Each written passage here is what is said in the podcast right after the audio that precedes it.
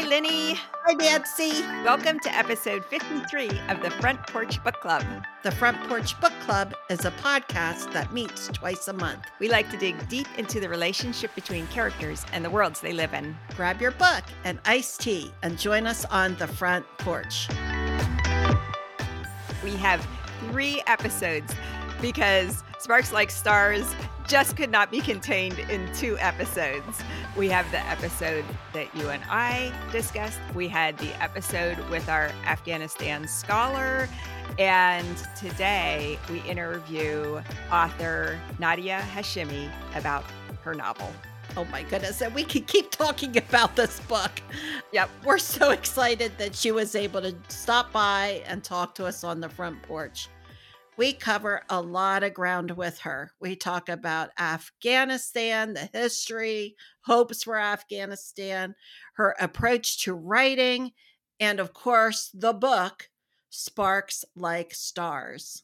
Yeah, it was a great conversation. Nadia Hashimi is a pediatrician turned novelist who draws on her Afghan culture to craft internationally best-selling books for adults as well as young readers. Her novels span generations and continents, taking on themes like forced migration, conflict, poverty, misogyny, colonialism, and addiction. With translations in 17 languages, she's connected with readers around the world. She serves on boards of organizations committed to educating and nurturing Afghanistan's most vulnerable children and empowering the female leaders of tomorrow. She is a member of the U.S. Afghan Women's Council and the Afghan American Foundation. Originally from New York, she and her husband live in Maryland with their four curious rock star children and Justice, the hungriest Rhodesian Ridgeback you've ever met. well, let's get to Nadia, Nance. Great. Welcome, Nadia, to the front porch. Thanks so much. I'm happy to be here. Well, we loved your book, Sparks Like Stars.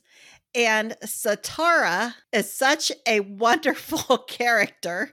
I did not know anything about this book. I just downloaded it on my Kindle and started reading it. I thought it was a true story.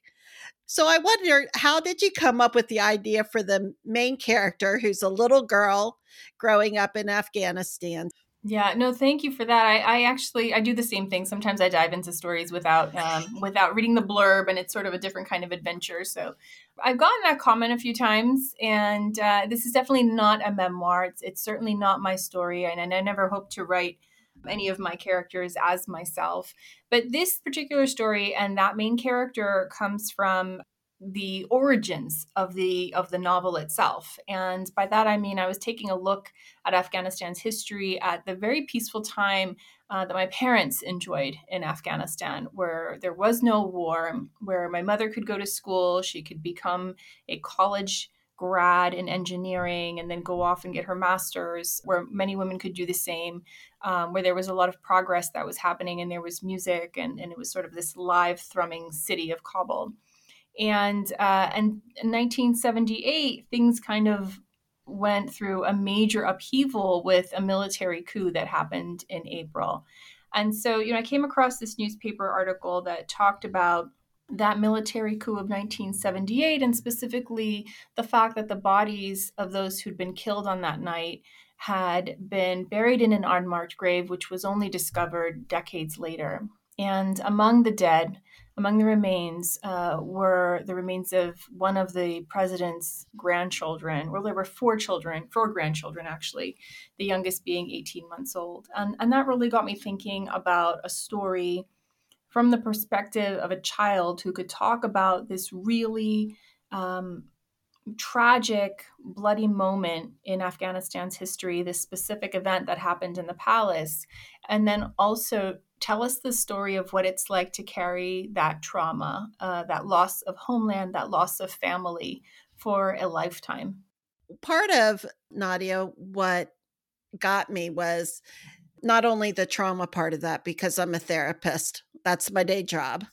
I liked the way you handled um, the trauma this girl had, the impact that it had on her, and uh, how she heals from that trauma when she goes back to revisit Afghanistan. But part of what threw me was all of the uh, medical terminology And I think at some point I hit on your name to see if I could find out more about you. And you were a doctor. So, see, it all fit into my master plan that this really was real because you're using a lot of terminology and things that's medical. What led you from pediatrics to writing? Yeah, it's it's it's been a bit of a leap, but in some ways not so much. So I've had a lot of time to reflect on what the commonalities are between medicine and writing. And I think at the core, these are two fields that really have a focus on the humanities, but in different ways.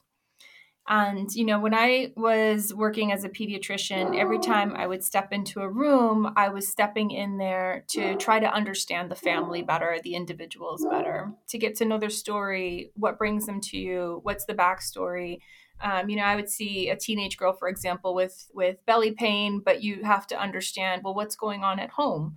Uh, what are the dynamics? You know there's so many things that could be going on that could be leading to this particular set of symptoms. And and I, in the storytelling that's a similar exploration is trying to understand the backstory of all the characters the origins of the conflict um, to better understand how this person is going to have that arc that evolution um, to move through it. My journey was one where i kind of got a nudge from my husband. He just noticed about a year into our marriage, he was like, You really, really love reading. And he thought, you know, why don't you try writing a story? I feel like you are wanting to tell something. And, you know, I blew it off at first and then it kind of lodged itself in my head and I started plucking away on my computer and, and trying to play around with a storyline and and now here I am. Had you done any writing previously? No, I hadn't. I mean, I, I've done a lot of reading. I think that's really my foundation for the storytelling is the is the reading. I was the kid, like so mean, probably anybody who's listening to your podcast, in the libraries, just kind of going through the stacks, reading as much as I could. My first job was assisting the school librarian at elementary school, and I felt really, really important because I got to stamp the little date on the little cards in the back of the book but yeah, I think that was really my foundation was just immersing myself in so many different kinds of stories. And so now is your husband completely insufferable now that you've become a best-selling author that he was the one who had the idea to encourage you? no, he's been okay. I didn't change my last name when we got married. And uh, and that's probably the only thing where he, I mean he didn't care before, but then he was like, "Ah, oh, would have been nice."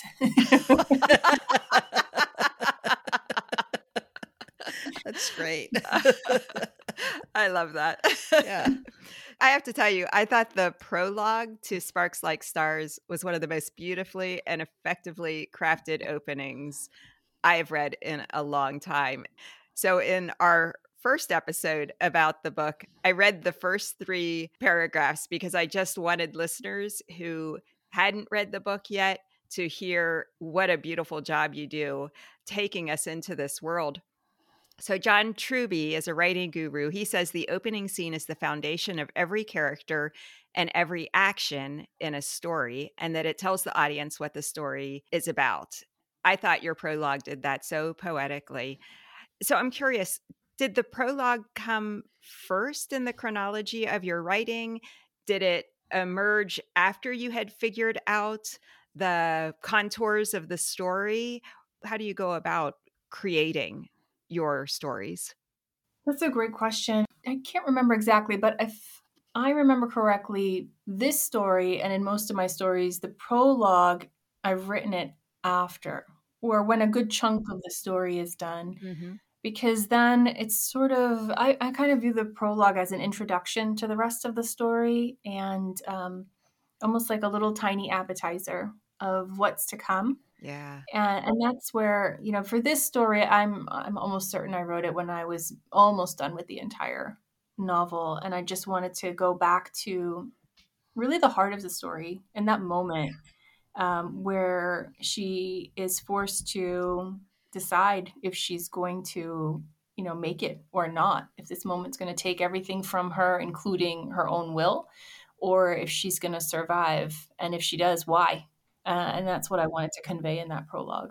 How do you go about writing scenes and chapters? Do you start from what you think chapter one will be and write through? Are you a discovery writer? Do you write with or without an outline? What's your process?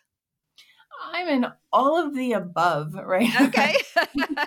and so I think with each book, I try something a little bit different. And I try to learn from the last book that I wrote and all the pain and struggle. And I think, okay, this time I know what I'm doing and it's going to be so much easier.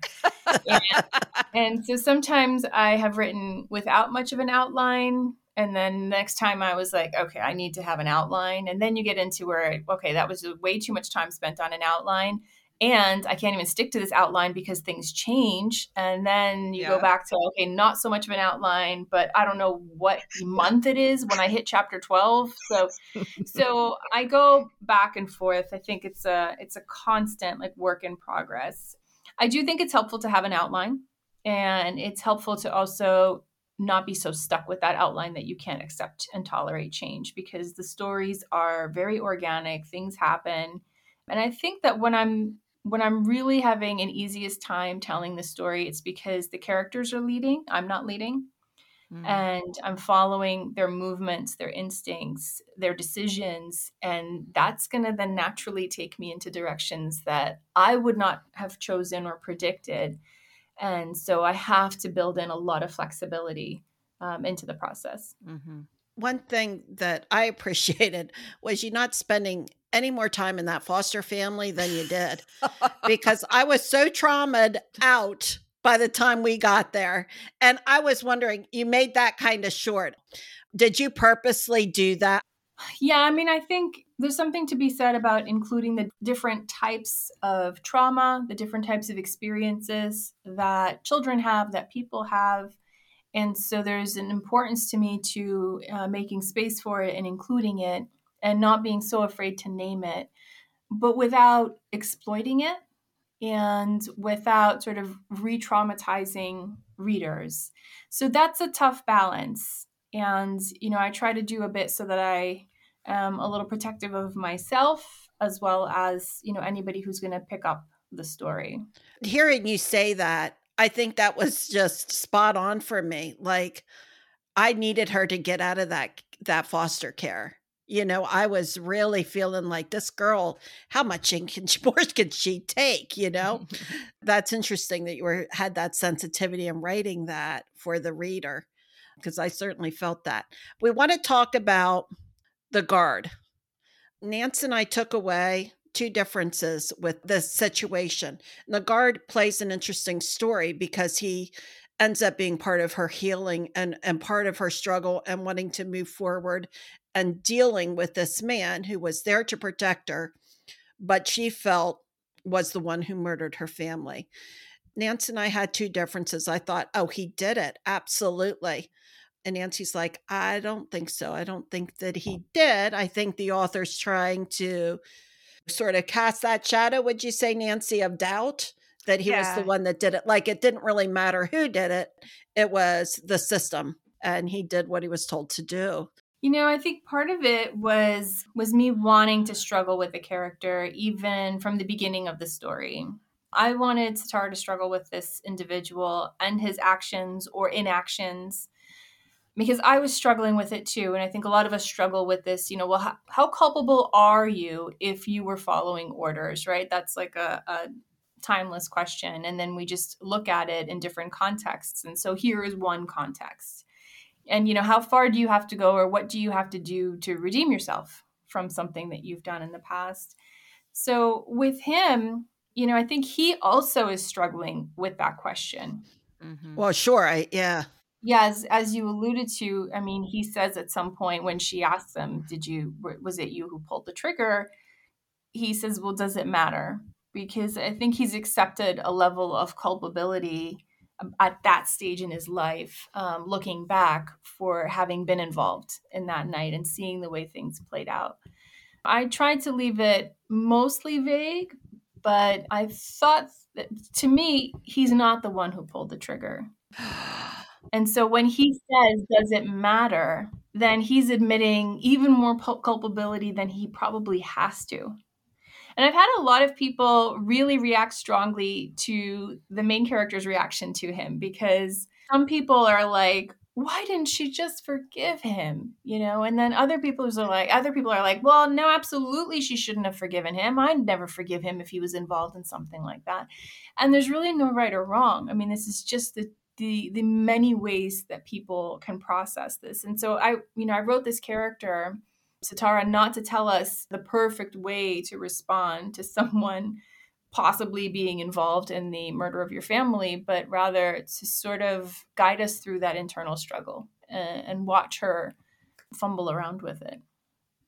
And what made it even more complex is that he's the one who rescues her from the palace, keeps her safe, gives her to the American diplomat, and that for him is his best guess at getting her to safety. So, in a way, he is her savior as well. But of course, you know, she's just not able to really see him in that light at all.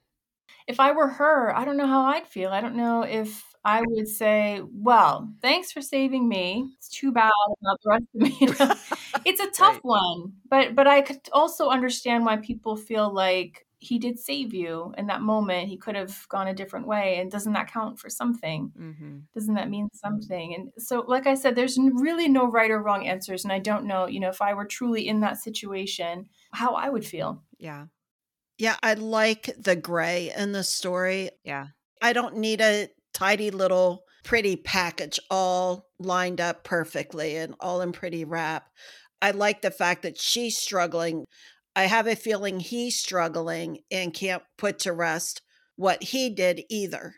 He has suffered in his family as well with his son's death. So no one is all good, no one's all bad. They're just trying to figure out how to move forward in a world that has been turned upside down for everyone, really. I thought that you really beautifully portrayed Sitara's nostalgia for an Afghanistan that really no longer exists. And not just for her personally, as the privileged daughter of a powerful family, but as a citizen of a liberal, westernizing country, as you talked about, your parents, Afghanistan.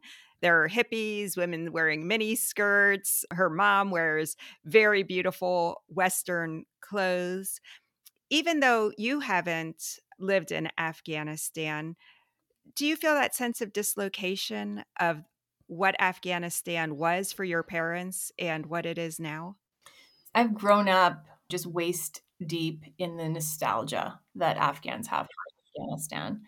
Every family gathering, every time people get together, they will either, you know, my, my husband was born and raised in Afghanistan in Kabul.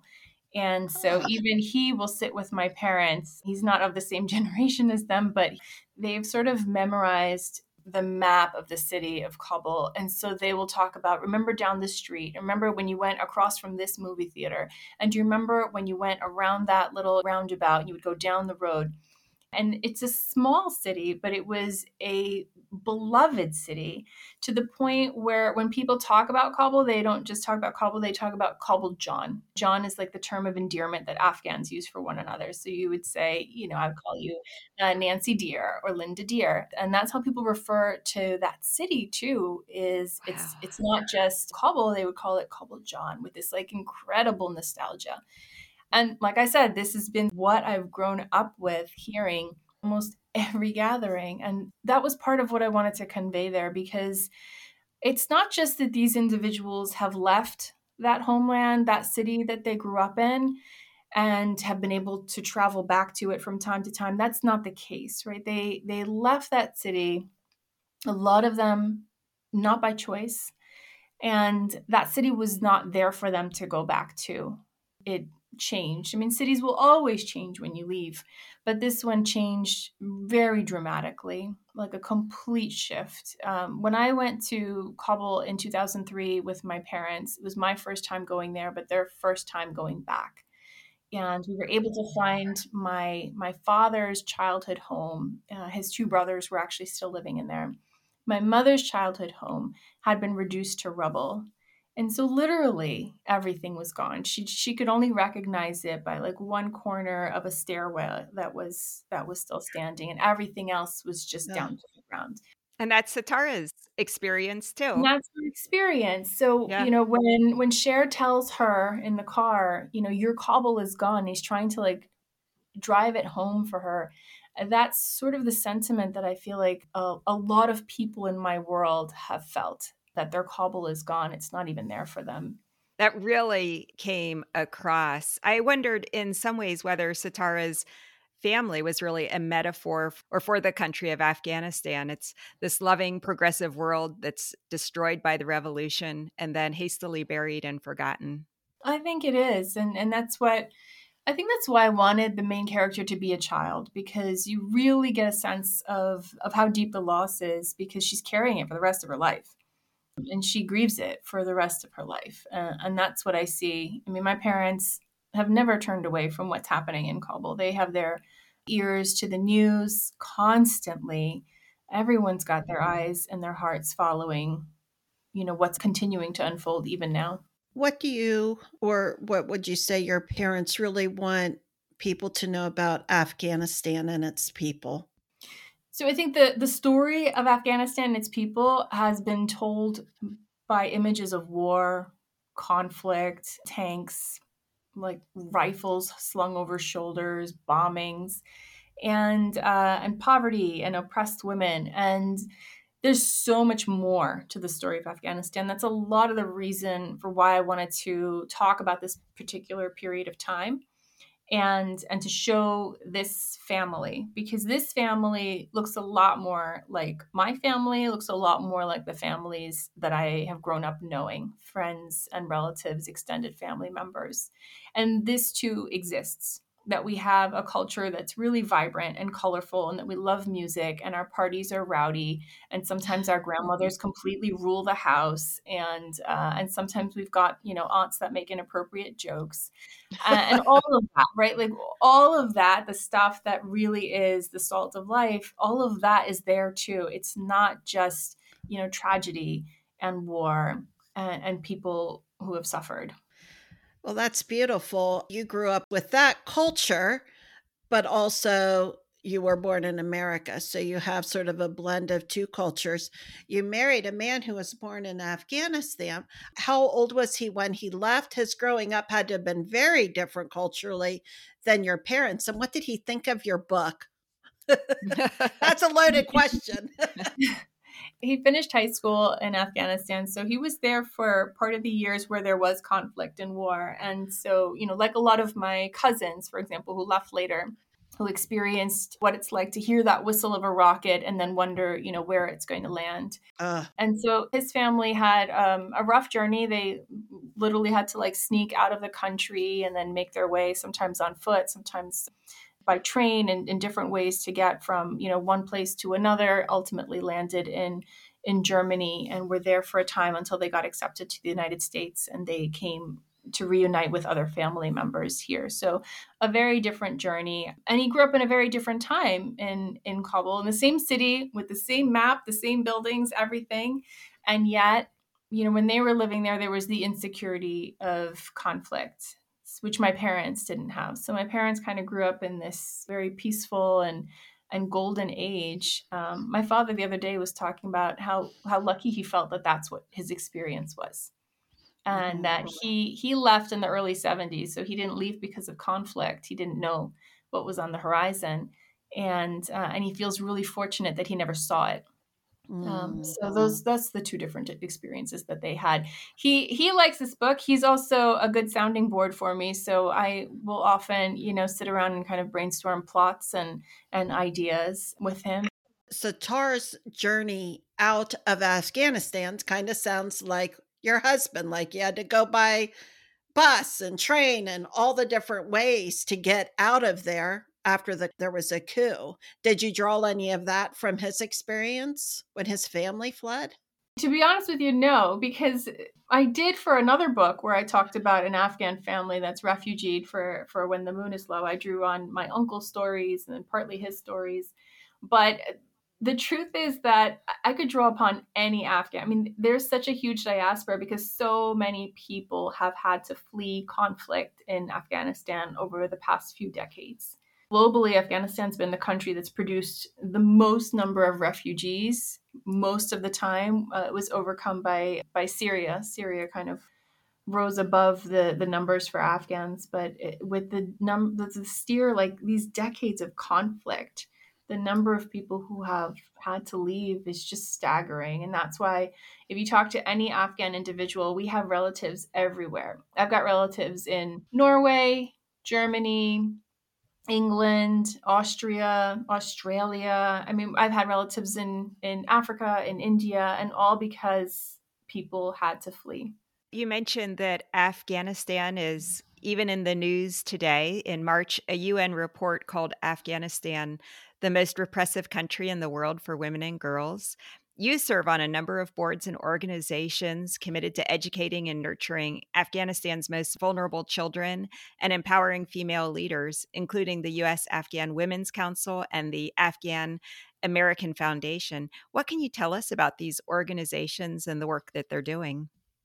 Yeah, so these are um, they're great organizations. They're different. Afghan American Foundation, for example, is one that is civic engagement and advocacy organization that looks to represent the Afghan American population and really get our community voting, aware, organized. And the past couple of years, it's been a lot around those who were evacuated from Afghanistan, newly arrived here. Like these are now rising Americans who are adjusting to life. And so trying to rally some support and resources and get them jobs and, and, and kind of get people on their feet because that's what they need. US Afghan Women's Council, sort of this umbrella organization that brings together different individuals doing work to support education and women and business entrepreneurship within Afghanistan. Um, part of the issue has been that it's become a huge challenge because of the the climate and and what the conditions on the ground are and all these restrictions that the Taliban have issued against women in particular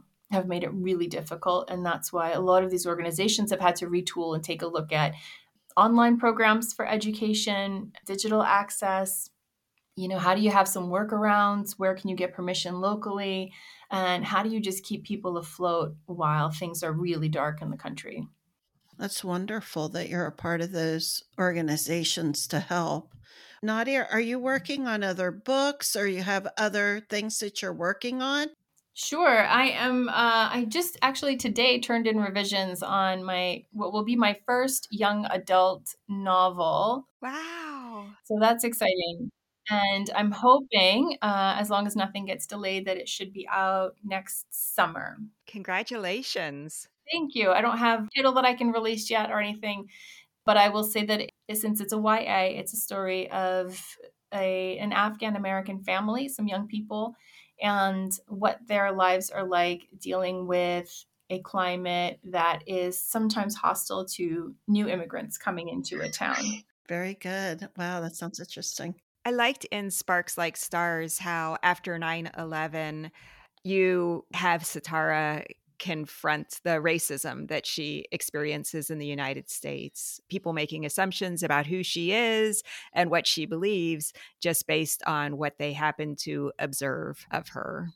Yeah, I stay away from, you know, like I said, stay away from telling my own story in any of my books, but but that's the one place where Sitara and I kind of collide is that we were both in New York City in some phase of medical training uh, on 9 11. And mm. so it was hard not to include that moment because it was one that was really important, I think, obviously for our country, and then sort of narrowly for the Afghan American experience because the Afghan Americans in the country kind of went from anonymous to to kind of looked at and examined in a very different way at that moment. Mm-hmm. I was glad that you included that too. I did want to ask you about the ring because for me, reading about her ring was sort of something that grounded her to her parents, her culture, her tradition, and who she was. Can you tell a little bit about what you wanted the ring to symbolize and the value that it had for her? Sure. So that ring, I mean, that really came from A couple of places. One is, like you said, for people who are displaced, what can you carry with you? What can you take with you? And how much does that stabilize you when things get really rocky and when you're feeling really lost? And so I wanted her to have something and that's what it is. I also wanted it to to allow me to talk about the antiquities and the treasures that were buried in afghanistan yeah. and to kind of allude to an even further back history of you know ancient civilizations and and relics and things that have been kind of slowly uncovered. But then all of that gets paused and all these things and these pieces you know what happens to a country and afflicted by conflict like what happens to its antiquities? And uh, and one of the most interesting i think conversations that's been happening in the past few years is around the rightful ownership of antiquities that have yeah. made their way into museums or other places through back channels let's just say right? Mm, yeah. Right and so so that's what i wanted to kind of explore and, and she has the question too of is this really mine to hold on to or or should it be somewhere else well i really like that part of the story and it, it did remind me of world war ii and sewing jewelry or important things in the hem of their clothes and just to try to keep them with them as long as they could yeah, yeah. yeah. And I think that's where you know, in any country, any people who are affected by conflict, all those decisions that are made of, you know, what do you take, what do you leave, how do you salvage as much as possible, how do you pay for these journeys, like that's all universal. All of that comes in different flavors, but it's the same struggle. Yeah. I also thought her interest in the Romanov family was so interesting that she felt some kinship with the story of the four Romanov girls? Yeah, so I was about halfway through writing this story and I was talking to a friend and and she, you know, was asking me, "So, what's your work in progress?" and I kind of told her a little bit. And she was like, "Oh, it reminds me of Anastasia." And I thought, "Wait, what?" And I I I kind of knew the story, but but it'd been a while since I looked at it. And so that night we watched the old Disney cartoon with my kids and I was like, you know, that's so intriguing. And then I started going down that rabbit hole and wanting yeah. to know more about the story and then finding out oh these people had stood up and claimed to be anastasia and, and they weren't and but they, maybe they were and and and i thought well if i am this sucked in what would happen to Sitara and i thought well she would totally get sucked in wouldn't she and so mm-hmm. yeah because I was thinking, well, here she is thinking no one else has ever lived this experience. Yeah. And then she comes across the possibility that, well, maybe someone has. Maybe you're not the only one. And, and I thought she would be completely, you know, compelled by that. Uh, and that's why it's it's a part of the story. Yeah, I thought that there were so many aspects of her as a character that made her so fully dimensional so when Linda said, "Wait, I thought it was an autobiography," I could totally see it because she has such depth. Uh, she's a beautiful, beautiful character. Yeah, I mean, I loved the way you captured the trauma that she had and her journey. You had to have done some kind of research on trauma and children. Yeah, I I think you know, for me, it's it's maybe a little bit of observing children um, as a pediatrician in different scenarios, going through different things. Also, just observing people around me who I know have been through quite a bit and trying to make sense of their actions, of their specific responses to certain situations that are, you know, sometimes you're like, wait, why are you why are you reacting so strongly to this? What's going on? And those observations are kind of what I wanted to tie in here. Uh, also, a bit of a message, you know, in pediatrics, people say, oh, children are so resilient. Like they can get really, really sick and they bounce back. And they say the same thing about Afghan women, that they're so resilient. They say the same thing about refugees, that they're so resilient. Once they get here, they can thrive. It's been bothering me more and more lately that we keep talking about this resilience almost as a way to excuse or forgive what they've been through. And it's not that they are resilient and that they endure at no cost. It takes a, t- a really heavy toll on them, and that manifests in some way for every single person. It's either compromising their relationships or their ability to perform a job or or their sleep at night, whatever it may be. But all of it does manifest even in the most resilient people. Yeah. I, I was glad that you had a love interest in there too, so that we could see in her story how this was affecting her as an adult based on the trauma that she experienced. So I appreciate it. To me, this was a totally believable story. Nadia, I know that people will want to stay in touch with what's going on with you. How can people best do that? You can email me through my website. I do actually have a contact button there if you want to send a message for book clubs. I'd love to Zoom with book clubs whenever I can. Um, I'm on Instagram, Facebook. Those are my social media of choice. If I'm on Twitter, it's because I'm really angry and probably not a good time to chat. that sounds that sounds great. That. and uh, we'll put links to all of that on our notes page also. I should say my in real life book club happened to do Sparks Like Stars this month also and everyone in the book club absolutely adores this book. So for anyone who hasn't read it yet, definitely pick this book up. You'll you'll really love it. Oh, I appreciate that. Thanks so much. Thanks for joining us. It was lovely meeting you. Likewise. Thanks so much. Nancy? Yes. I saw some parallels between Nadia and you. what? yes. In what way? Professional women, extremely intelligent, very scholarly, who leave their professions to join writing and the research that they need and the thirst for knowledge and getting the story out and how do I want this story? Oh my golly. Oh my goodness. I'm so flattered to to even be considered even a little little tiny tiny bit like Nadia. She's a real inspiration. she is an inspiration, but I almost was like, "Oh, I'm talking to my sister." Just a lot of parallels there between the two of you and very supportive husbands that encourage your writing. Well, that's oh, that's true. Goodness. Yeah. What a lady, though. I love the fact that she's giving back to all these humanitarian organizations and she's trying to change the way people see Afghanistan's and yeah. she's trying to impact life there, uh, help with immigration here. Oh my goodness. And she's a writer full time and she's raising children and a dog. I don't know. You might have heard the dog in the background. Yes. He did stop by the front porch momentarily, but he was here. yes. Surprise visit by Justice. It was fabulous.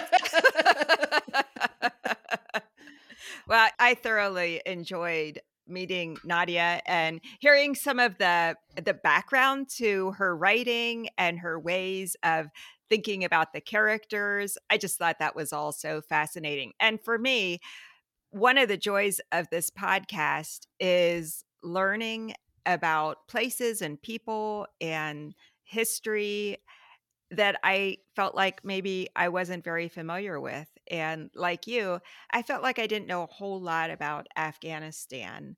Like much of the Middle East, I did know that they had a period of westernization that then crumbled.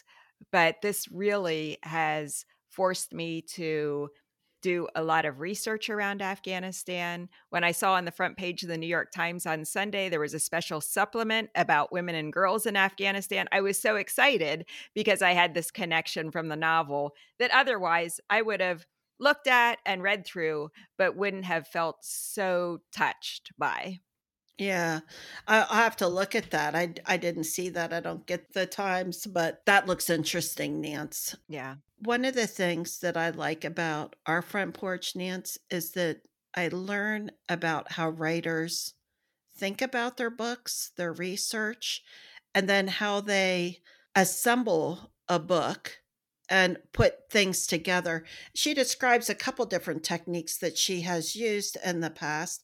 And I have obviously learned some things watching you navigate and create your writings. Mm-hmm. So I think that part is fascinating in and of itself. Yeah, I loved how she was talking about how with every book she tries uh, like maybe a different technique.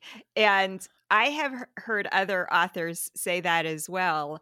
One author said, Well, I finally got to the point of realizing I knew how to write that book, but I probably don't have any clue how to write my next book that is both heartening in some ways, but also terrifying because I feel like I'm learning how to write. I'm getting more confident in my writing.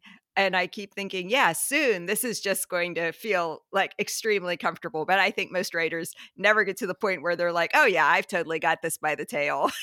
well, that's kind of what she was saying. Exactly. Like yeah. I try different things and I, I work on on different ways of doing this and she thinks about a storyline and then she has to figure out how to do it and then she has yeah. to kind of go back and say oh i think i need to incorporate like the romanovs throughout the story and mm-hmm. i remember you saying the same thing about your play you would yeah. take a step and say no i've got to change this and i have to start from the beginning and build this in and and it, it does sound exhausting, but I think you two have the same kind of personality and drive to be able to sit down and create beautiful works of art in your writing by just a labor of love and just refining the piece over and over again till you get it to where it needs to be.